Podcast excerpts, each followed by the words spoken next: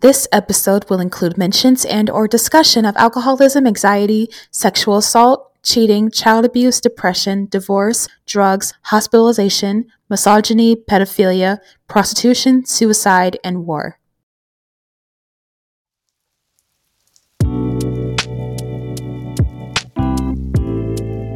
Hello, everybody. I'm Kristen Rhoda, and this is the KAR Book Club.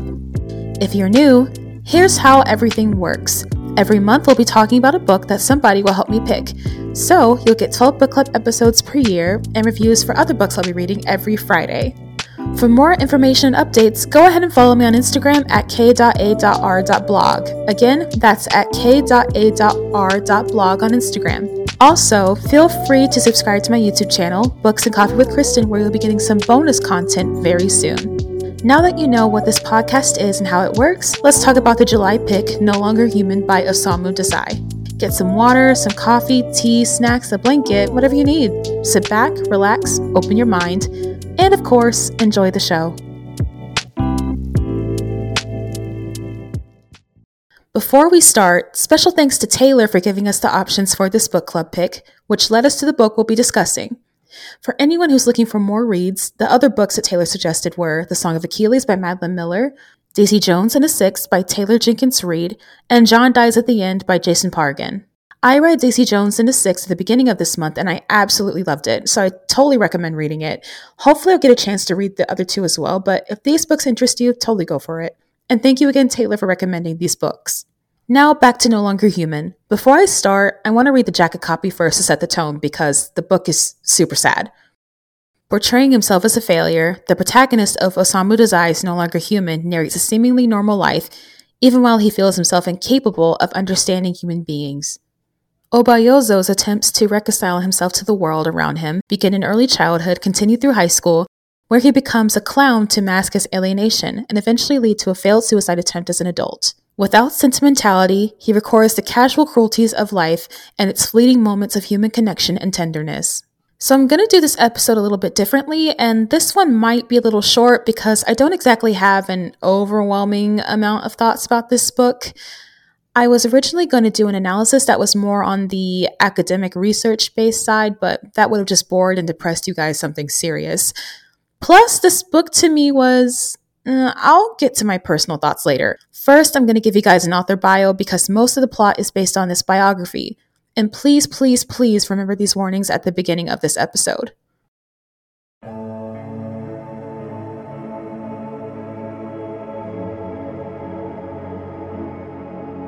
Okay, so as we know, Osamu Dazai is the author of No Longer Human. It's fairly short, um, about 177 pages, and it's said to be mostly based on his own experiences. Dazai grew up in a small town in northern Japan with a rich, educated family, studying European and American literature and art, and he was influenced by writers such as Fyodor Dostoevsky. His family's wealth was built up by his great grandfather until they rose to great power and became highly respected.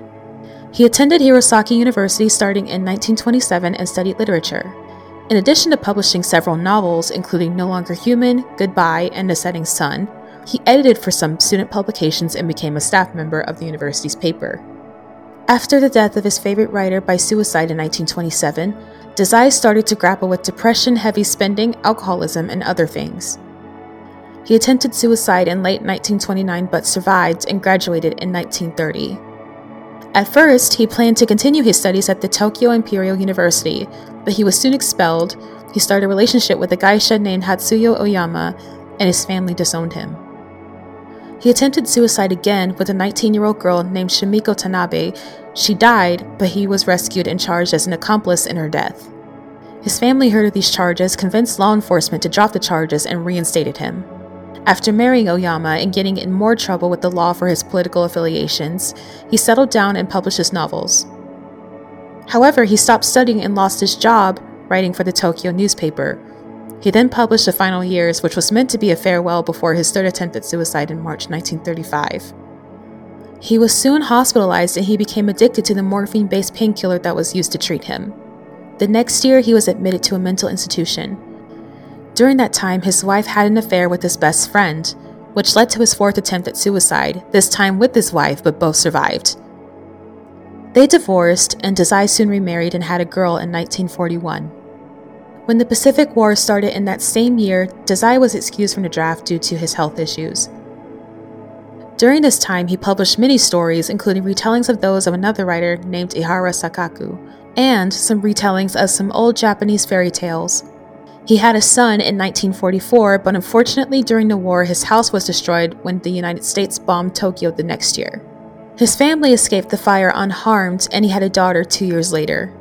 By the late 1950s, Dazai became a popular but controversial figure. He was a known communist and he eventually became addicted to alcohol. He later met a woman named Tomie Yamazaki and left his family to move in with her. While living with Yamazaki, he finished and published No Longer Human. The novel, which we picked for this month, is about a young man who is alienated from the human race and is based on Dazai's life. In the same year he published this novel, both Dazai and Yamazaki died by suicide and were discovered deceased several days later. I'm sorry, you guys, that was super depressing, and hopefully it didn't make you too sad, but like I said, I don't want to do too much analyzing. So, I'm mostly going to talk about moments in the book that particularly caught my attention, and then I'll just do my rating and why I rated it that way. So, the first moment that caught my attention was the prologue. The protagonist, Oba Yozo, has left behind his personal notebooks, and 10 years later, an unknown narrator is presumably looking through them and reading them. He is also looking at some photographs of Yozo. The first one is a photo of Yozo as a boy, but he isn't exactly smiling in the photograph. He's grimacing, actually. The narrator looks at two other photographs, and at the end of the prologue, he says that Yozo has the saddest face that he had ever seen. So I guess this was foreshadowing for Yozo's childhood trauma, leading to his sad life. For example, he was sexually abused by two servants living in the house, and he actually decided not to report it. Instead, he keeps clowning and entertaining everyone around him. What this section and the photographs made me think of is how even a lot of modern comedians may not have gone through the exact same things as Yozo, but there seems to be a similarity in how comedy has been sort of a trauma response. I actually read this article on ABC News called What's the Deal with Comedians and Depression by Liz Neporent. This article starts with a mention of Robin Williams' death and how it showed the dark side of comedy. Comedy is said to be a counterphobic response to depression, and there's actually an expression called the mask of depression, which is basically a more acceptable face that comedians are believed to put on in public.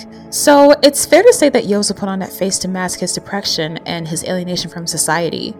But another moment that got my attention was in a second notebook when Yozo's classmate confronts him about one of his stunts at school, telling him, You did that on purpose. So it's kind of like, Oh gosh, what do I do now? So Yozo befriends this classmate so a secret about who he really is won't be revealed. So that was kind of another moment where he puts on the more socially acceptable face in public, but seldom shows his true self. And then one day, Yozo is swapping his new friend's ears and he says, I'll bet lots of women will fall for you. And in the notebook, he also talks about how he internally does not want that at all. He talks about how he already doesn't understand anybody, but he says that he finds women even harder to understand. I think there was actually a section in the book where he talked about prostitution and how he said that called them something to the effect of just idiotic and I don't know, just saying that they're not intelligent. But um, I'll digress about that because I don't want to talk about that. But, you know, I guess that would lead to my thoughts and opinions about the book overall, and this part is what conflicted me the most. I decided to title this episode the hardest review I've ever done because it really is. Like, it really, really is. I came close to canceling this episode multiple times because of it. I almost DNF'd the book. I was conflicted and I was stressed out about it. it I, it, I did not have a fun time writing the script. Like, it took me forever to do it it's really hard to sum up my thoughts, but I'm just going to tell the truth and that's it. I might ruffle a few feathers, but it is what it is, honestly. So let me say this first. Some people really like the book, some people really don't like the book, and I guess those are I, guess everyone has some good reasons for it, but then I've seen some reviews that are just very distasteful and they go too far. Um, just look on Goodreads so you'll know what I'm talking about. But there's a category of people that are more on the fence, and that's probably the category that I would place myself in. Now, it's complicated because I did not enjoy reading the book. I've said I've hated it a couple of times, but then I thought about it and I was like, do I really hate it? Is it just not my cup of tea? Like, do I like the subject matter, but I don't like the book? It's hard. It's really hard.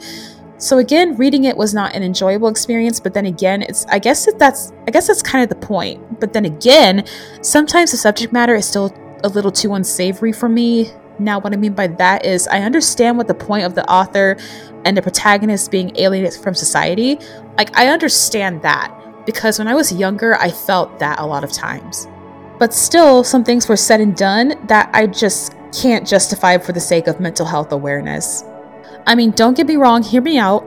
Mental health is very important to talk about because a lot of people are suffering to this day, but it doesn't justify the misogynistic attitude of the author and the um, protagonist. And it doesn't justify the abandonment of your wife and children for another woman. That I can't excuse.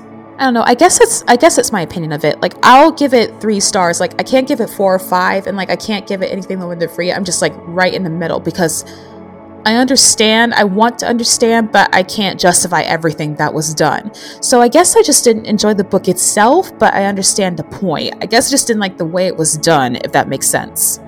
And on that note, I'm going to close here. Thank you guys so, so much for listening. Again, special thanks to Taylor, everyone who voted, everyone who's been engaging with my Instagram.